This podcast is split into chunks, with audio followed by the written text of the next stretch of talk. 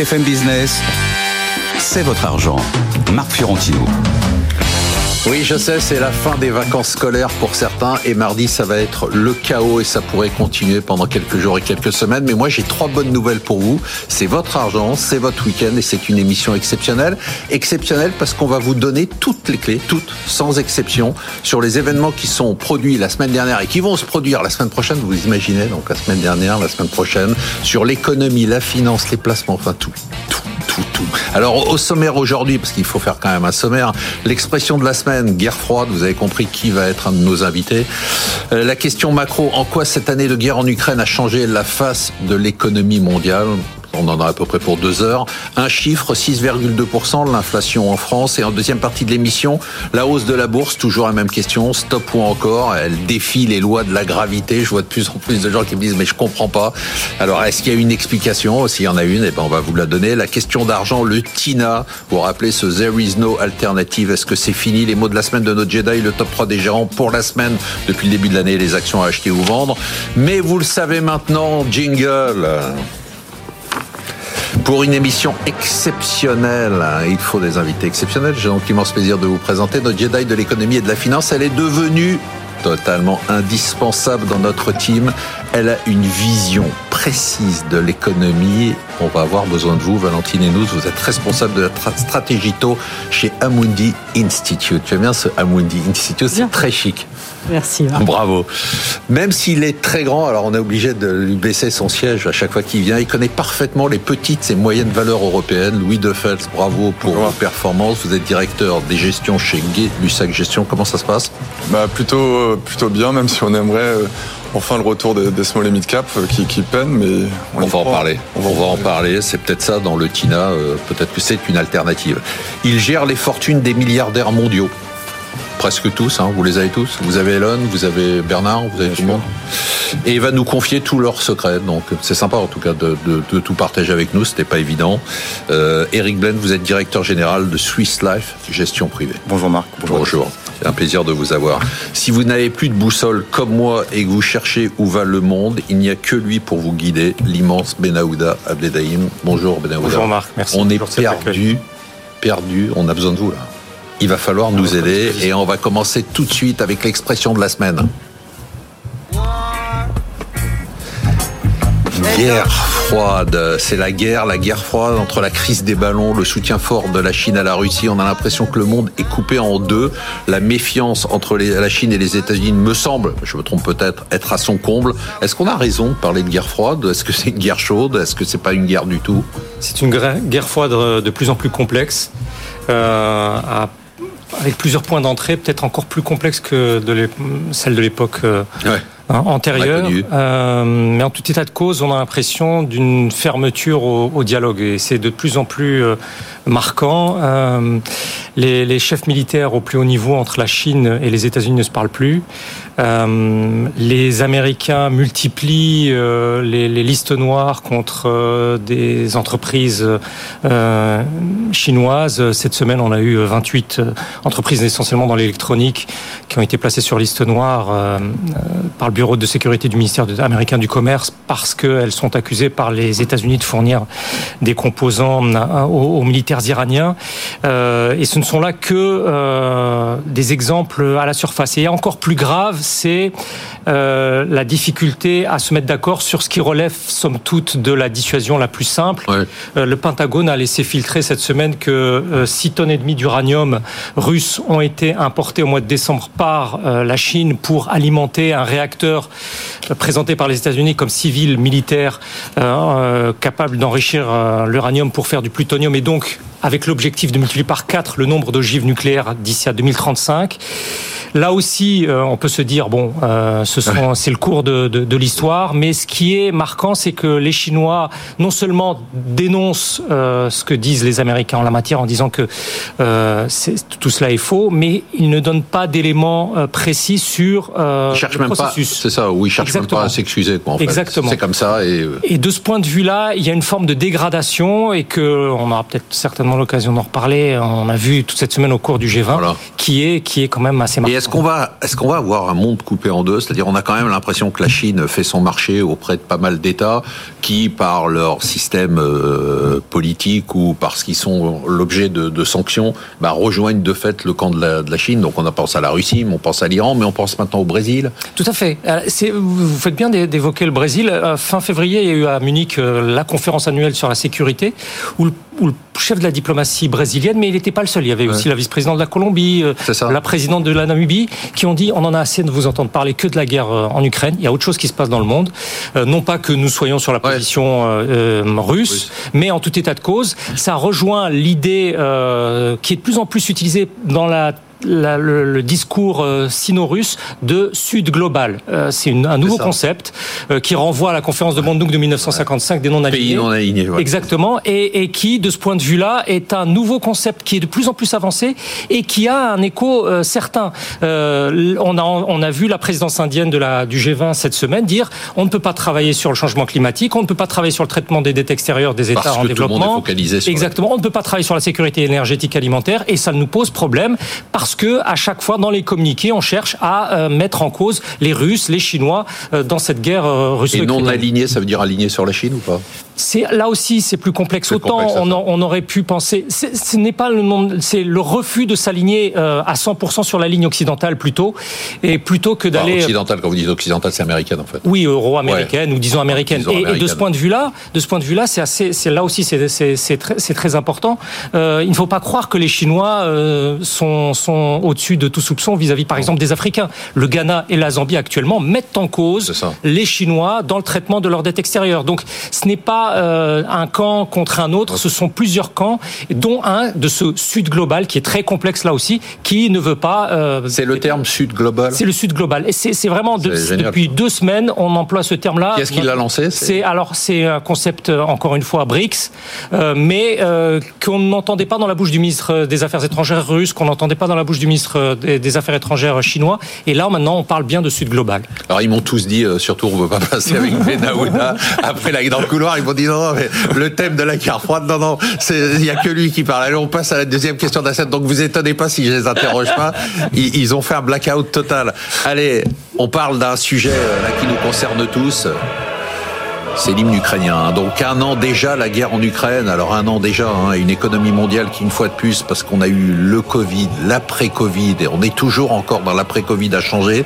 Est-ce que la guerre en Ukraine a changé la face économique du monde, Valentine? Ce sujet-là, ça vous va? Ce sujet-là me va très bien.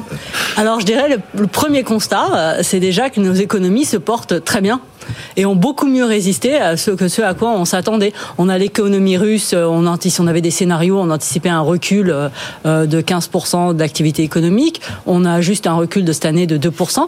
Si on regarde la zone euro, rappelez-vous les marchés, hein, août, août dernier, quand on avait même en décembre, hein. même en décembre, enfin toute cette année, on avait des prix de l'énergie et du gaz qui étaient extrêmement élevés. On avait un scénario catastrophique où on anticipait un arrêt de nos économies. Et là, ce qu'on peut dire quand même, c'est que nos économies ont plutôt très très bien résisté et que le scénario du pire a été évité.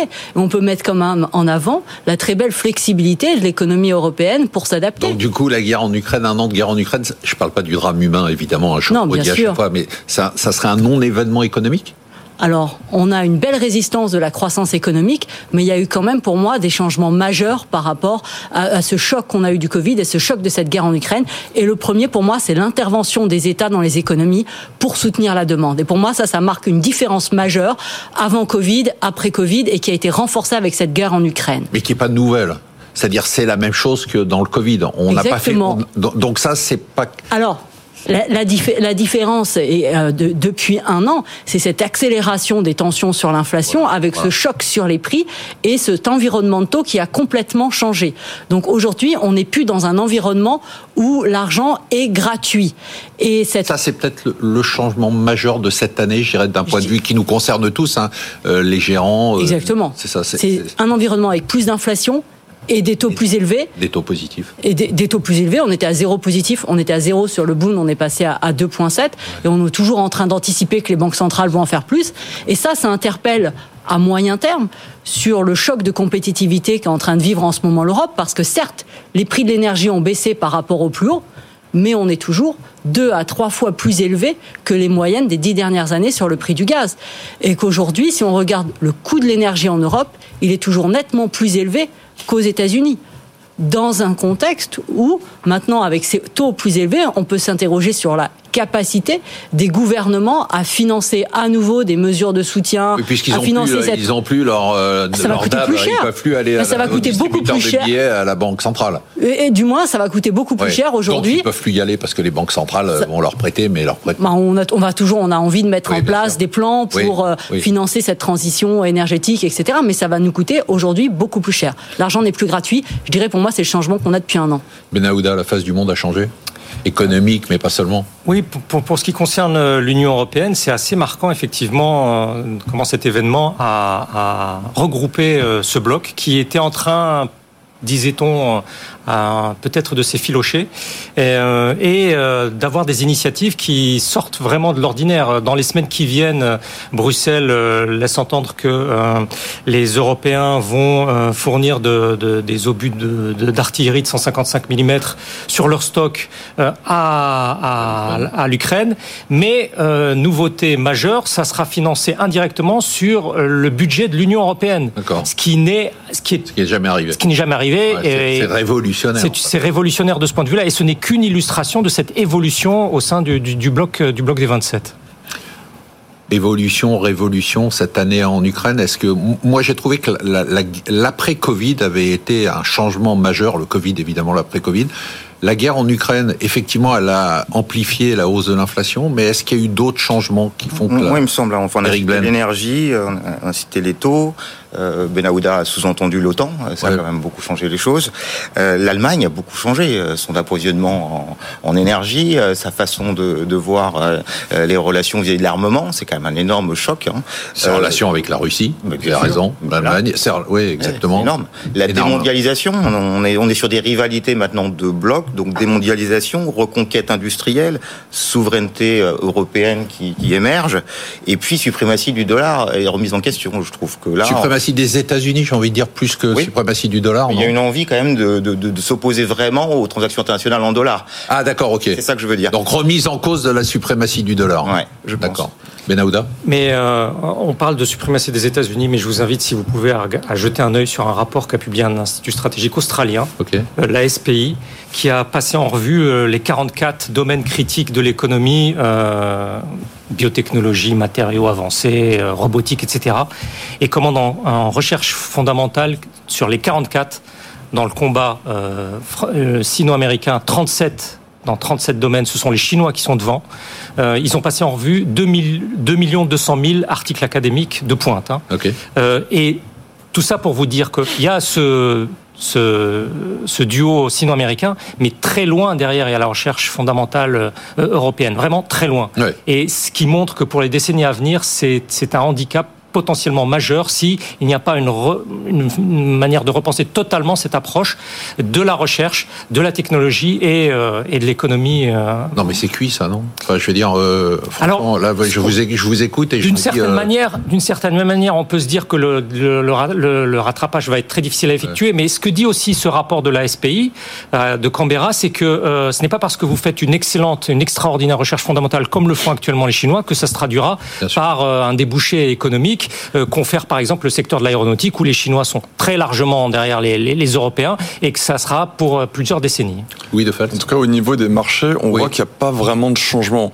Et c'est fou cet impact, cette vraiment cette guerre qui était quand même majeure en Europe, n'a pas eu d'impact énorme sur les marchés. Parler, ouais. Parce qu'on on s'était dit, rappelez-vous, Ouais, il y bien avait sûr. eu, euh, il y avait eu le Brexit, on avait tous eu peur, puis l'élection de Trump, le Covid est encore là. Et on voit, c'est vraiment que, en tout cas sur l'impact marché, ça n'a pas vraiment eu les conséquences comme on aurait pu avoir dans les autres années. Et on voit que ce marché arrive vraiment à se réadapter beaucoup plus vite qu'on peut le penser. Et on va en parler tout à l'heure. Surtout que euh, le Covid, c'était les banques centrales qui ont permis de, de passer le choc. Et là, en fait, les banques centrales sont plus là. Au contraire. Euh, donc c'est vrai que c'est assez étonnant. Alors je dis elles sont plus là au contraire, mais je me trompe peut-être parce qu'en fait, en taux d'intérêt réel, euh, si on s'il n'y avait pas les banques centrales, les taux, par exemple, de la dette française, ils seraient pas au taux actuel. Ils Oui, seraient pas à toujours- 3%. On serait à 6 ou 7, non? On a toujours des taux d'intérêt euh, ça. négatifs, Ouais. mais euh, Donc on est toujours en fait sous une ah, des taux qui sont un peu euh, soutenus. Bah, Ouais. la, la, la, la- la BCE détient toujours une part importante de la dette des États aujourd'hui en stock. En flux, c'est plus vrai maintenant. Hein. Depuis 2015, on avait les, banques centrales qui achetaient tous les nouveaux besoins de financement. Là, il y a quand même un, changement majeur sur les, sur les, en termes de facteurs techniques sur les marchés de taux, en termes d'offres nettes d'émissions qui vont devoir être absorbées par les investisseurs. On va être au-delà de, de, de 500 milliards, en plus de 500, 700 milliards qui vont devoir être absorbés par les investisseurs. Ça, c'est un changement majeur avec la décennie précédente où la BCE achetait tous les nouveaux besoins de financement. On passe tout de suite au chiffre de la semaine, c'est 6,2%. Évidemment, alors évidemment, pas tellement en fait. C'est une mauvaise surprise sur l'inflation française et sur l'inflation en zone euro aussi, qui s'est très bien tenue à 8,5%. Elle a baissé par rapport, euh, par rapport au 8,6 de janvier, elle est à 8,5. On s'attendait à une baisse beaucoup plus importante. En France, elle remonte au lieu de continuer à baisser. En cause, les prix de l'alimentaire. On a quand même un peu l'impression que les professionnels de l'alimentaire commencent à prendre de mauvaises habitudes en répercutant la hausse des matières premières, mais pas les baisses. On a l'impression quand même, je vais me lancer, allez, que les entreprises commencent à prendre des mauvaises habitudes, c'est-à-dire qu'elles ne font pas que répercuter la hausse des coûts, mais qu'elles les amplifient. Je sais que je vais me faire beaucoup d'ennemis je retrouve un peu une situation qui me rappelle euh, l'essence euh, et le prix à la pompe, c'est-à-dire euh, quand le pétrole monte, le prix de l'essence monte, et puis quand le pétrole baisse, le prix de l'essence baisse pas trop. Et finalement, on retrouve tout ça. Je donne du, du grain à moudre à des gens que j'aime pas beaucoup, mais on retrouve tout ça un peu dans les profits des entreprises.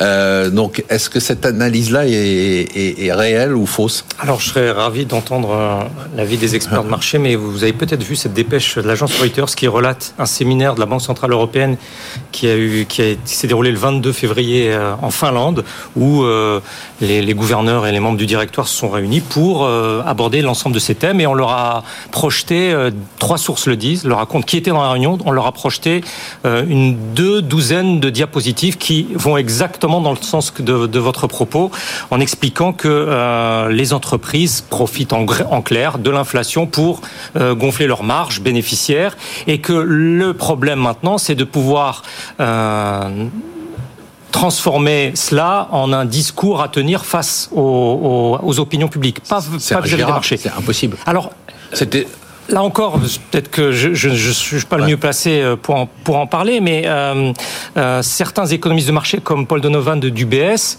à Londres estiment que ça sera plus facile à gérer que la spirale pour la BCE, que, la spirale salaire-prix, parce qu'à un moment donné, euh, l'opinion publique va se retourner contre, contre les grands industriels, notamment de l'agroalimentaire, pour leur dire euh, ça suffit, euh, et que ça entraînera un effet de réputation qui les amènera à cesser leur mais ça, c'est du long terme. Hein. Oui, puis c'est un raisonnement intellectuel euh, qu'il faudra voir dans les, dans les rayons des supermarchés.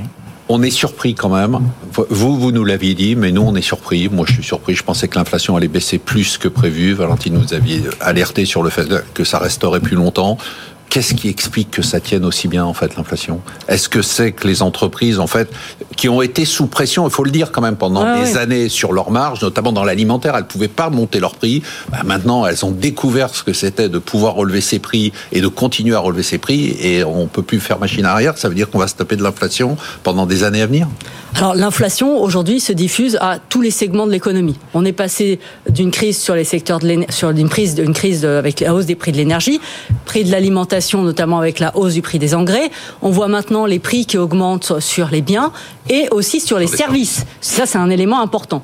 Donc ça, c'est un point sur lequel la BCE va s'alarmer parce qu'on va voir l'inflation totale qui va baisser parce que mécaniquement, vous regardez les prix de l'énergie aujourd'hui. Mais elle baisse pas. Non, l'inflation totale. Oui, mais... oui, mais ça va baisser en mai.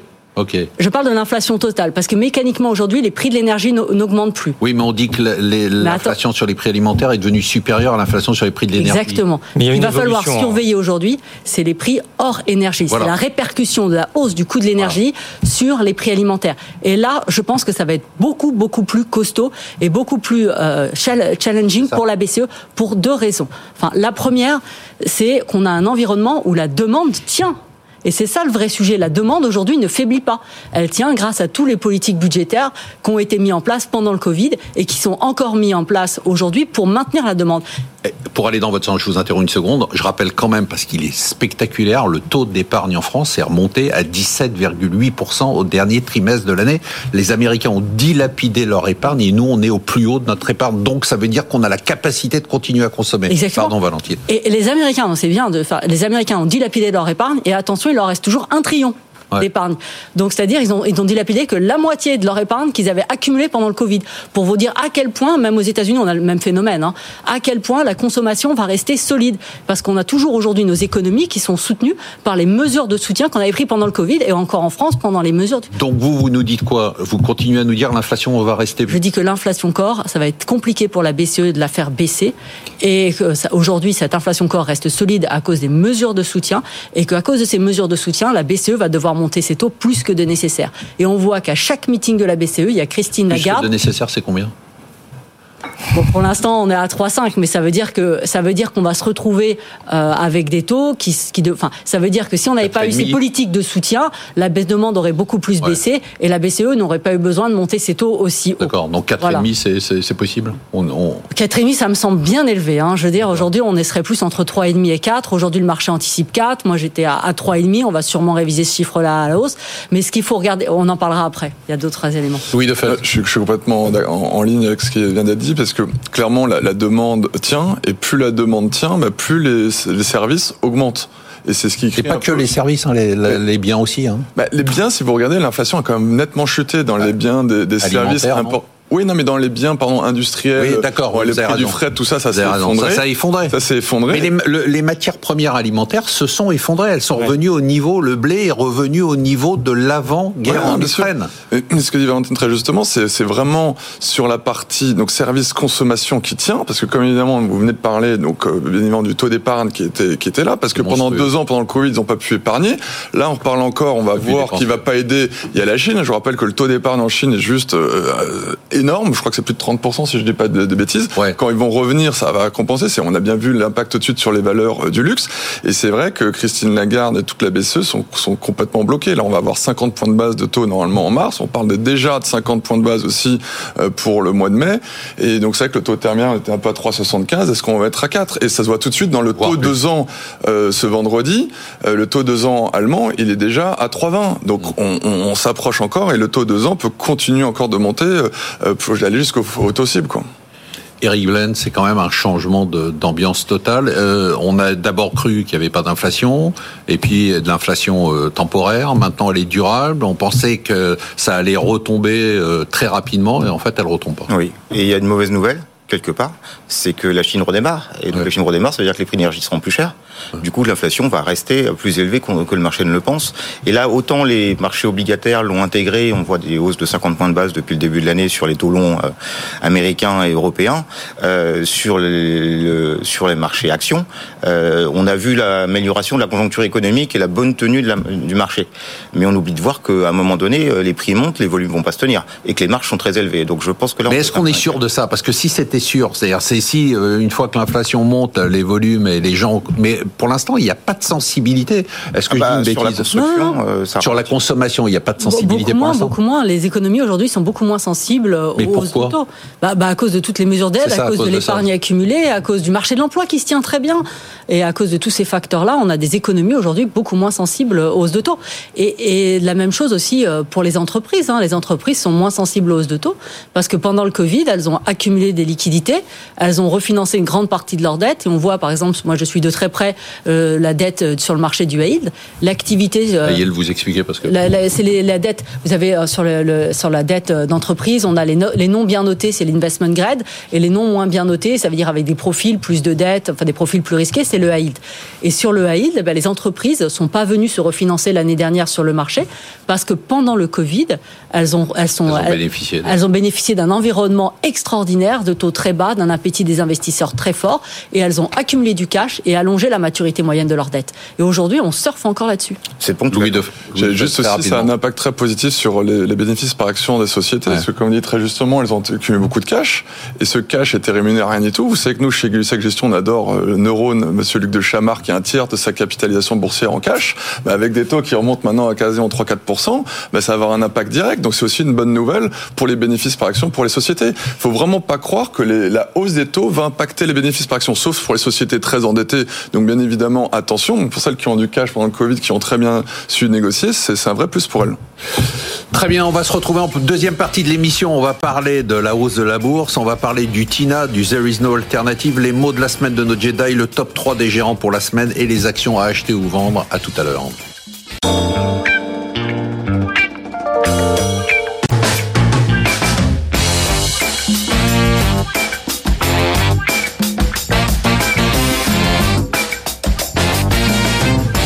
BFM Business, c'est votre argent. Marc Fiorentino. Et on se retrouve en deuxième partie de l'émission après une première partie que j'ai trouvée passionnante avec notre ami Benahouda Abdedaïm qui nous a expliqué où est le monde, avec Eric Blend qui a amené un nombre de pages. Vous avez pris toute la place là. Voilà, vous avez vraiment Je suis bossé. prêt à vous bravo, poser hein. toutes les questions là. Louis Defeld qui se tient bien droit pour montrer qu'il est bien grand et Valentine qui à côté souffre. Elle souffre, hein. elle essaye de se tenir, mais, mais ça va, ça va. Ça se passe bien. Allez, on passe tout de suite au marché. C'était passionnant hein, pour la première partie. Merci. Bon, bah, les marchés, euh, euh, ouais, alors c'est vrai, vous avez tous raison, hein, les investisseurs réajustent leurs anticipations. C'est vrai que l'ambiance a changé. Euh, on s'attendait à une baisse plus rapide de l'inflation, elle tient. Et à chaque fois, bah, les gens disent, ah, ça y est, ça va se casser la figure. Et puis, les marchés tiennent. Quand on voit le CAC, on est à 12% de hausse depuis le début de l'année, le DAX 10%, le S&P 3,5%, le Nasdaq 10%, l'Eurostock 12%, euh, le Nikkei 5,4%, Shanghai 7,2%. Quand on, on, se, on se parle et on, on écoute ce que vous dites, on se dit, ben, ce que vous disiez Valentine, finalement l'Europe quand même devrait être en première ligne et souffrir. Et finalement tous ceux qui ont joué euh, les États-Unis contre l'Europe se sont fait massacrer depuis le début de l'année, puisque c'est l'Europe qui a surperformé les États-Unis aussi en fin d'année. Euh, donc on est dans une sorte de marché qui est un peu bizarre. Louis de fait, euh, la hausse euh, stop ou encore? En- encore, même si depuis le début de Encore l'année. Ouais, encore, il n'y a pas de raison. Pourquoi? Parce que on a tant annoncé cette fameuse récession qui n'est vraiment pas arrivée. On verra ce que l'avenir nous dit. Mais le problème, c'est que on, on arrive en début d'année, finalement, avec des résultats du quatrième trimestre qui sont plutôt bons. Depuis trois semaines, on assiste même à des révisions à la hausse des bénéfices. C'est un peu ce qu'on disait tout à l'heure action. avec Benahouda, c'est-à-dire. Et déjà, c'était sur des attentes qui étaient extrêmement basses. Vous savez que normalement, en début d'année, ouais. les analyses sell-side font toujours, allez, on va faire plus 10% de bénéfices par action et on termine à 0, plus 5. Classique, là, ça a été très faible. Et on révise à la hausse. Donc ça, c'est la première partie. La deuxième chose, c'est que finalement, avec la réouverture de la Chine, on paraît, ça va faire un rebond de la croissance mondiale qui devrait dépasser 2%, alors qu'on pensait tous que ça allait être en dessous. Et donc, ça a un impact directement sur les bénéfices par action. Et surtout, ce qui est intéressant, c'est qu'on rentre, vous savez que la bourse anticipe toujours euh, quelques trimestres avant.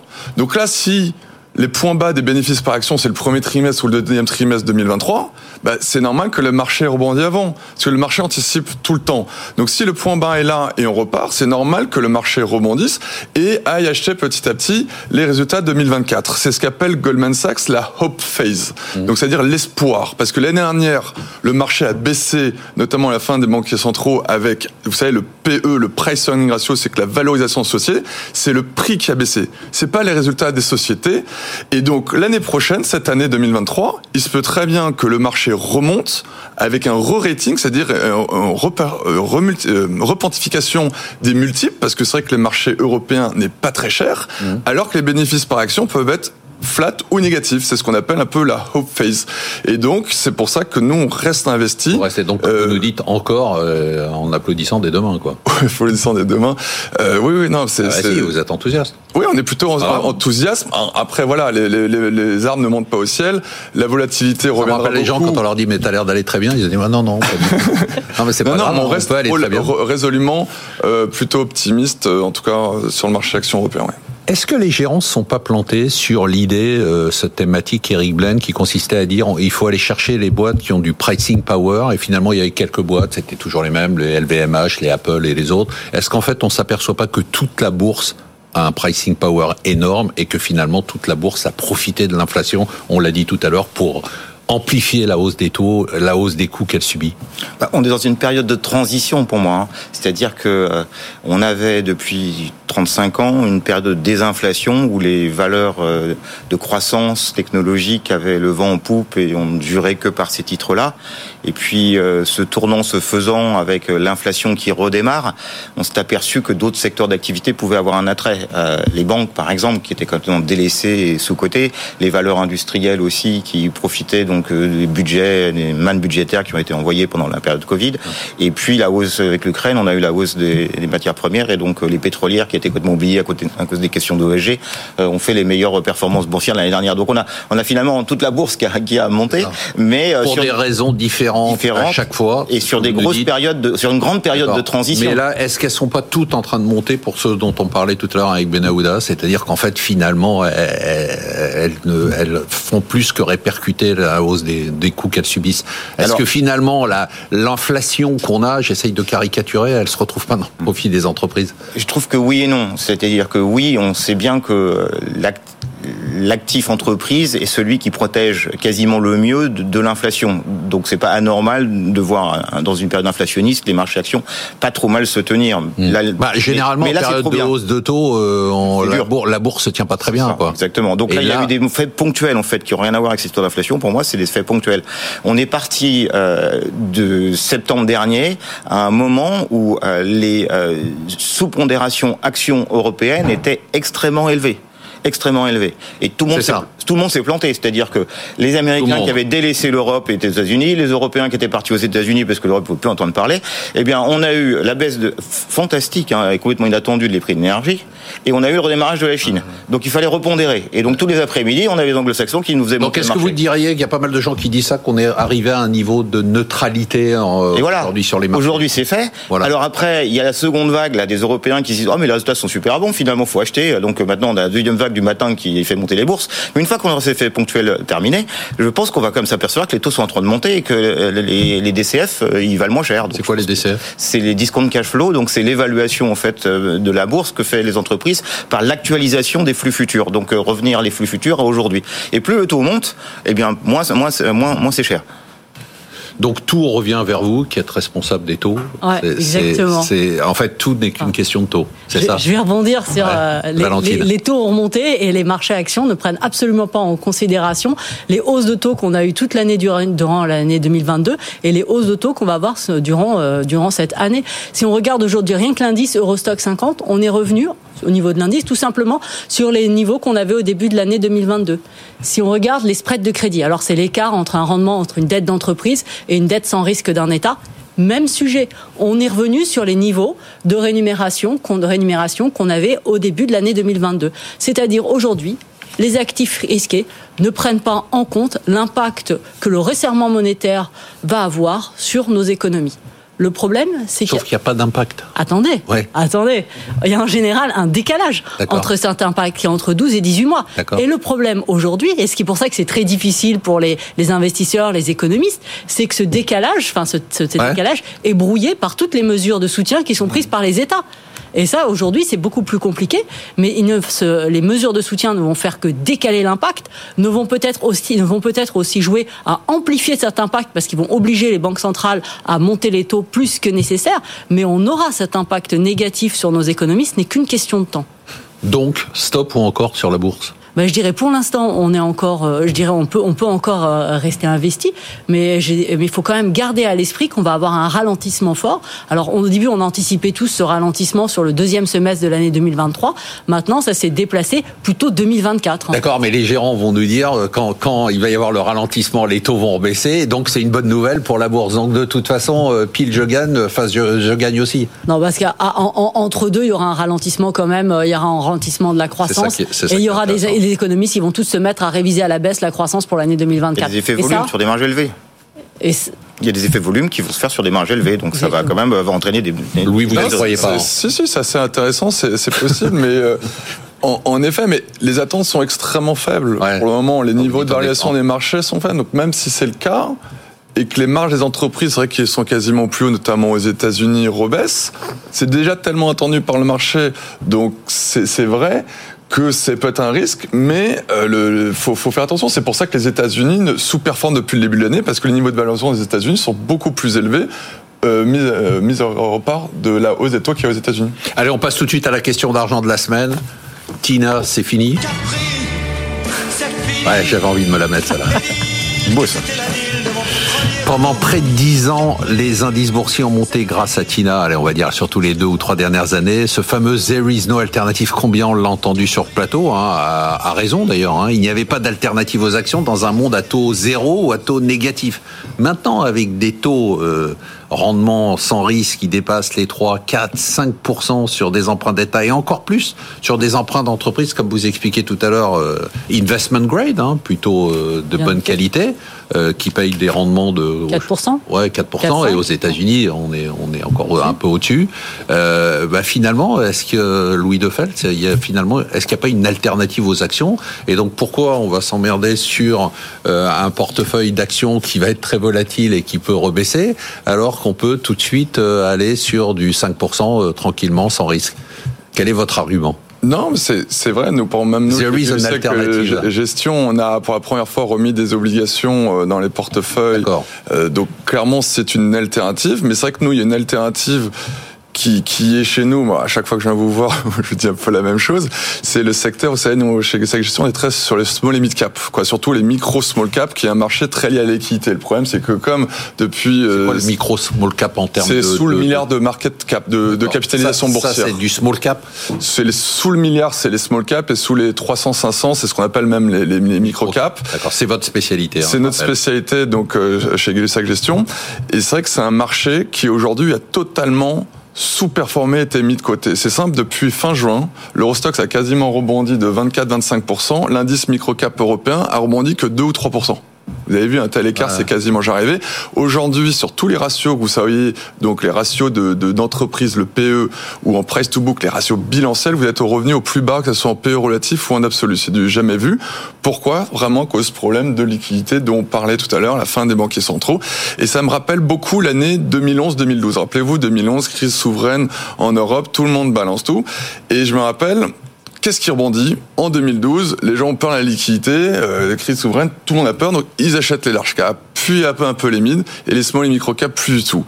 Et là, pour la première fois, il y a plein de gens qui se disent mais pourquoi prendre un risque à revenir vers les micro small aujourd'hui où il y a la crise de liquidité alors je peux acheter mes SML et mes VMH qui montent tous les jours et qui font des plus hauts historiques. Certes, après c'est vrai que je pense que tout le monde n'a pas forcément besoin de moi pour aller acheter euh, du LVMH, mais je continue de penser que regardez ce qui s'est passé après 2012, on a eu 2012 jusqu'à l'été 2018 un énorme rallye sur les small caps parce que normalement quand y a une reprise économique qui arrive, donc la question de savoir quand, ce comme dit très justement avec la problématique des aides gouvernementales, cette reprise ou cette décroissance, on, est un peu perdu, on ne sait pas quand elle arrive, mais clairement quand on aura touché le point bas, et donc j'espère que le prochain cycle 2023, je ne sais pas quand, 2027-2028, les small caps sont enfin là. Enfin, il est très fort parce que je lui demande est-ce qu'il y a une alternative aux actions et il me dit il y a une alternative aux actions, c'est les actions. Small et mid cap. Euh, est-ce que Tina c'est fini, euh, Eric Brand ah, C'est fini, oui, je pense. Euh, là, c'est clair. Nos clients, donc chez Swiss Life, banque privée, ils nous appellent, ils nous disent bon, bah, c'est très bien, les performances sont très bonnes. Vous allez nous mettre un peu plus d'obligations parce qu'il y a des rendements sur les obligations. Je vais vous mettre un peu d'argent d'ailleurs pour que vous achetiez des obligations parce que sur des rendements de 5%, ça les intéresse beaucoup. Ah, évidemment. Faut savoir où se trouve le taux terminal de l'inflation. Euh, bon, bah, en tout cas, quand on est au-dessus de 4, euh, on est un peu protégé en termes réels. Donc ça les intéresse. Et puis quand on va voir les États-Unis et on n'a pas trop peur du décalage de la, de la parité de, de l'art-euro, bah, on a du 7 assez facilement. Et ça, ça les intéresse beaucoup plus que de prendre le risque action. Donc euh, nous, on a des gens qui s'intéressent à avoir plus d'expos obligataires aujourd'hui dans les portefeuilles obligataires entreprises, souverains. Pas vous êtes Madame Pau ici, euh, c'est une alternative, vous êtes d'accord? Ah bah oui, on est très positif à chaque fois que je viens sur ce plateau. Donc je réitère. Donc il faut, acheter, il faut acheter des emprunts, enfin ou des fonds, hein, euh, on appelle des fonds à échéance. Oui, des fonds à échéance, exactement. Ils ont un succès, un, ils ont un Incroyable. impressionnant. On rappelle ce que c'est hein, des fonds à échéance, c'est des fonds datés, c'est-à-dire des fonds qui ont une, une période 2026, 2027, 2028, et a priori s'il n'y a pas de défaut, c'est un ensemble d'emprunts d'État ou surtout d'emprunts d'entreprise, principalement d'emprunts d'entreprise. Et s'il n'y a pas de défaut, vous retrouvez votre capital plus le rendement de ces emprunts. Et donc il y a une mutualisation, une diversification qui fait qu'on a moins de risques qu'en achetant un emprunt. Donc vous dites il faut continuer à le faire. Exactement. Et ce qui est intéressant sur ces noms bien notés euh, investment grade, c'est que si on regarde la maturité moyenne de la dette, c'est 6-7 ans, et que donc ces noms-là ne seront que très peu impactés par la hausse des taux que l'on voit aujourd'hui, qui mettra du temps avant de se matérialiser, avant d'impacter le, le coût moyen de la dette de ces entreprises. Donc on annonce ici que there is an alternative. Exactement. Il y a une alternative. Allez, quel est le mot de la semaine pour vous, Benahouda? C'est un mot américain, WOKE, W-O-K-E. Euh, pourquoi Alors le woke, c'est un concept euh, éminemment nord-américain euh, qui vise à, une prise en compte des injustices en matière d'équité sociale et, d'égalité raciale aux États-Unis. Et c'est sur cette base-là que le premier veto présidentiel du mandat de Joe Biden va s'exercer. Je m'explique. Cette semaine, le Congrès a décidé de, de censurer une disposition du ministère du Travail qui permet la prise en compte de facteurs environnementaux, sociaux et de gouvernance ESG dans la sélection des investissements des fonds de régime retraite. Euh, alors aussi bien à la Chambre des représentants contrôlée par les républicains que euh, au, Sénat. Et la censure est passée. Donc le président Biden va opposer son veto. Et ça démontre comment l'ESG pourrait devenir un thème de campagne tout à fait central euh, lors de la, de la présidentielle de 2024 aux États-Unis. Et à ce sujet, je vais vous lire juste trois lignes d'un livre de Ron DeSantis, le gouverneur de Floride, qui est l'un des, postulants à, la présidentielle. L'ESG marque l'aboutissement des efforts de la classe dirigeante, cooptée par des intérêts idéologiques woke, afin de réaliser par le biais de l'économie ce qu'elle ne pourrait jamais réaliser par les urnes. Fin de citation. En clair, euh, pour la première fois dans l'histoire contemporaine des États-Unis, un label d'investissement, ESG, devient un thème politique tout à fait central et même d'identité politique entre les deux grands partis politiques aux États-Unis. Passionnant. Eric Blaine, le mot de la semaine. Vraiment euh, plutôt rapport avec les marchés financiers. Hein, donc c'est normal, chacun son métier. Registre différent. Euh, c'est reclassement. Euh, reclassement de, d'actionnaires et donc de titres en bourse. Euh, donc lundi, ça commençait par AXA qui a vendu donc une grande partie de, son exposition au, au, au, marché bancaire italien Monte Paschi di Siena. ils ont vendu donc 8% du capital. Ensuite, Valorec qui a vendu lui aussi reclassé 6% du capital. Ça c'est lundi. Mardi, on a l'État belge qui décide de sortir de BNP et enfin partiellement et de sortir 2,7% du capital de BNP euh, Paribas. On a ensuite Accor euh, qui euh, donc sur le marché secondaire donc a eu un classement de 3,7% et puis enfin Roche, une actionnaire privée qui vend cette semaine 2,5% du capital. Ça veut dire quoi? Ah moi je pense que ça veut dire quand même qu'il y a certains actionnaires de long terme qui pensent que c'est un peu cher. Très bien. Louis Defèche, ce mot de la semaine pour vous euh, Monétaire, donc ça ressemble un peu à ce qu'on a dit tout à l'heure, c'est que pour la première fois aux États-Unis, vous savez, les gérants traditionnels, en tout cas privés, c'était le fameux portefeuille 60-40. Vous savez, 60 actions, 40 obligues, et pour qui a été, qui a fait une performance désastreuse l'année dernière. La pire depuis 1931 1936. Exactement, parce que c'est extrêmement rare que et les actions et les obligations baissent. Et cette année, pour cette semaine, pardon, pour la première fois, le taux monétaire aux États-Unis vous rapporte plus que le rendement des 60% actions, 40% obligataires. Donc en gros... Donc c'est encore is another alternative. Il y a encore une autre alternative. Euh, l'other alternative, c'est juste... Euh, c'est tout mettre en, en, monétaire. dans le monétaire et, et, et partir euh, tranquillement au soleil en attendant que ça se passe. Ah, c'est pas mal ça. Moi, euh, ça je, je, mon président soit très content. Mais... moi, je, moi, je vais y réfléchir. Valentine, quel est le mot de la semaine pour vous? Résilience. Résilience, parce qu'on voit aujourd'hui nos économies, on est quand même très très surpris par à quel point elles résistent.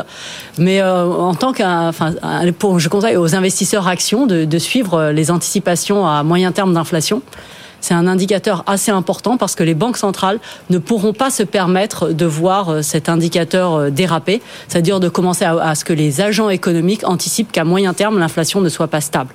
Et ça va aussi. et ce qu'on voit aujourd'hui, c'est qu'on a les anticipations d'inflation à moyen terme qui sont en train de remonter, et ça, ça va vraiment obliger la BCE, la Fed à être très stricte.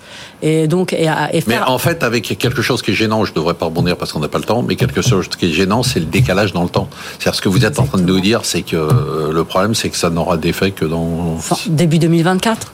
Ah ouais, mais quand même, en attendant, donc on va se taper et en attendant, une inflation euh, très élevée. On va, oui, il y a une inflation très élevée. Plus élevée que ce qu'on prévoyait. Allez, on passe tout de suite au top 3. Bon là ça fait plaisir quand même. Hein. Euh, vous avez tous des performances euh, qui nous redonnent un peu des couleurs, le sourire, bravo. Pierre Chang 25,2%, Romain Burnand 17,6%, François Cholet 17,4%. Qu'est-ce que ça fait du bien après cette année dernière où tous les joueurs sauf un qui était à zéro étaient en négatif. Eric Blaine, euh, vous êtes pas loin du podium. je donne votre portefeuille. oui, oui, je, vais sortir une. Alors on a du FH. Je garde. On a du téléperformance? Celle-là, je vais la sortir. Pourquoi? Elle a eu un problème OSG l'année dernière. On est revenu sur les cours avant qu'elle ne baisse. Et c'était quand même une valeur qui était en fait évaluée euh, à peu près au niveau de, des valeurs de Nasdaq, c'est-à-dire technologique. Vous cédez à la pression woke. Et donc, c'est ça? Si vous voulez. Ouais, mais surtout, j'hésite à avec des taux qui montent, j'hésite à avoir des valeurs qui valent trop cher. On est revenu autour de 16-17 fois. Euh, on a fait cette histoire ESG euh, qui effectivement a été gênante. J'ai pas cédé dans, le trou, mais maintenant je m'en vais. D'accord. Donc vous cédez à la pression woke. Oui. Airbus. Je garde. ALD. Je garde, ça marche bien. Hein. Ouais, ça marche bien. 17,7% depuis le début de l'année. SPI. SPI, je garde. Et Orange, 15,8%. C'est passé ouvert, ça. Ouais. C'est monté de 7% là, tout d'un coup euh, avec le bah, 15%, 6% de hausse depuis le début. Plus le dividende qui va être autour de 5,5-6, ça fait 11% déjà. Hein. Qu'est-ce qu'on achète? Eh bien, je pense qu'on peut acheter Euronext en fait. Euh, Euronext, ah c'est une valeur qui est, qui est connue en fait de, de nos amis euh, qui écoutent cette émission puisque c'est une entreprise qui qui opère les grandes bourses en Europe. Hein. On a évidemment l'Europe, on a la France, on a la Belgique, on a l'Irlande, on a les Pays-Bas, donc etc. Et puis c'est une entreprise qui ne fait pas que la négociation. Elle a acheté donc il y a quelques temps euh, Borsa Italiana, qui lui permet de revenir sur les chambres de compensation euh, et sur tout ce qui est clearing. Donc euh, ça, ça rapporte pas mal d'argent. Ils ont introduit évidemment la gestion des indices et donc les deux ventes de données rapportent quand même pas mal. Donc tout ça fait une entreprise qui vend des données et qui est assez intéressante. Une entreprise de data maintenant. Oui, exactement. Exactement. Et ça, ça vaut cher en bourse. Hein. Or, or, Euronext ne vaut pas cher parce que quand on regarde les valorisations, on est à, on est aujourd'hui à 13 fois en termes de PER. On a un rendement de 3,2% qui a rien à voir avec celle qui, qui ressemble en fait à Euronext. Et une des raisons, c'est que d'abord il y a eu la hausse des taux, donc euh, un peu comme Téléperf, ça fait baisser ce, ce genre de valeur de technologique de croissance. Mais en plus, ils ont euh, imaginé acheter Allfonds, euh, qui est une entreprise intéressante, mais il payait cher, il payait 5,5 milliards, ça fait baisser le titre de l'ordre de 7-8%. Mais vous pensez que c'est pas une mauvaise idée? Ben, Je sais pas, mais en tout cas, ça fait baisser le titre. Et donc, et je m'en fous de ce qu'ils achètent, mais ça, mais ça me permet d'acheter la valeur. Exactement. Et ça, ça m'intéresse parce qu'on est quand même passé sur 10 ans d'une entreprise qui faisait 179 millions d'euros de, de, de, profit opérationnel à 763 millions d'euros. Donc il y a une vraie croissance et elle se paye pas très cher. Donc ça m'intéresse. Louis, je vous donne votre portefeuille. Vous avez du Samsé, vous avez du Vetoquinol, vous, vous me dites si on vend quelque chose. Hein. vous avez du Roberté, vous avez du Equasens qui était le Pharmagest Interactive avant, Arcan, Argan, Infotel, Neurone, notre ami, OB, freelance.com et Assystem. Qu'est-ce qu'on a On vend rien? Non, non. Alors, Vous aimez votre portefeuille Ouais, on aime bien, c'est on a assez longtemps. Mais ce qui est assez intéressant, je revenais juste avant sur euh, sur Euronext, c'est que c'est fou comme maintenant, peut-être le marché ou en tout cas les sociétés regardent le marché, parce que suite à la forte baisse du titre, Euronext a dit qu'il allait retirer l'offre sur Allphone. C'est tout de suite le titre a bien remonté. Donc euh, c'est fou comme euh, maintenant les gens sont peuvent être attentifs là-dessus. Donc voilà. Donc nous, moi, dans un contexte totalement différent, je précise. Donc c'est une société magnifique euh, ardéchoise familiale qui s'appelle Precia. Donc attention pour les téléspectateurs, c'est une société très peu liquide, c'est une micro cap, hein, ça fait 180 millions de market cap. Donc c'est vraiment une société qu'on aime beaucoup chez Gulsac Gestion. Donc qu'est-ce que ça fait? C'est une société qui fait du pesage industriel. Ça a un très très beau euh, business model parce que ça va vraiment de l'installation jusqu'à la pesée de vraiment de A à Z. Et surtout, c'est des machines qui sont installées. Il y a plus en plus de digital dedans. Vous pouvez calculer la data. Et surtout, il y a quasiment plus de 50% du chiffre d'affaires qui est lié à la maintenance. Donc vous avez une très très forte visibilité sur vos chiffres d'affaires et vos cash flows futurs. Cette société familiale a changé de patron euh, récemment. Donc comme tout patron qui se veut, euh, les derniers résultats étaient un peu moins bons. On nous a dit qu'il y avait un décalage de contrat, donc le titre a un peu baissé suite à ces résultats. Donc il y a un point d'entrée. Il y a un point d'entrée. En plus, il a commencé à, à vendre euh, les filiales qui ne marchaient pas, notamment l'Australie qui faisait quasiment autant de pertes que de chiffre d'affaires. Donc tout ça, ça a été cliné pour l'année 2022. Et là, on repart. D'où les résultats qui étaient un peu moins bons. D'où les résultats qui étaient un peu moins bons avec une marge qui a, une perte de plus de 2%. Donc ça, c'est quelque chose classique, paille de fer classique quand il y a un nouveau dirigeant. Et là, on repart sur un carnet de commandes booming pour 2023, un début d'année qui a été très bon avec des commandes records. Et donc, et surtout avec euh, un tout un focus donc sur les marges. Donc c'est une société qui, j'espère, devrait revenir dans les 12-18 prochains mois à une marge à 2%, sachant qu'elle a quasiment jamais été. Donc c'est vraiment une société de fonds de portefeuille que l'on beaucoup, euh, familiale, française, de fonds de portefeuille. Eric Blaine, prenez des notes, vous allez en acheter ou pas? Oui, j'étais intéressé par Precia, je ne connaissais pas. Donc pas... Bah oui, c'est trop petit pour vous là. vous pourriez acheter la boîte avec vos clients. Bah, Peut-être, oui, mais je pense pas. Bon, en tout cas, l'émission était passionnante. Je ne sais pas si c'était les thèmes ou vous, mais ça, ça a bien marché. Allez, merci de nous avoir suivis. Merci à tous nos invités. On se retrouve la semaine prochaine pour une émission dont je peux déjà vous dire qu'elle sera exceptionnelle. Et surtout, n'oubliez pas que vous pouvez nous écouter, nous voir, nous revoir, nous réécouter, nous réécouter, nous revoir en replay et en podcast. Et ça cartonne.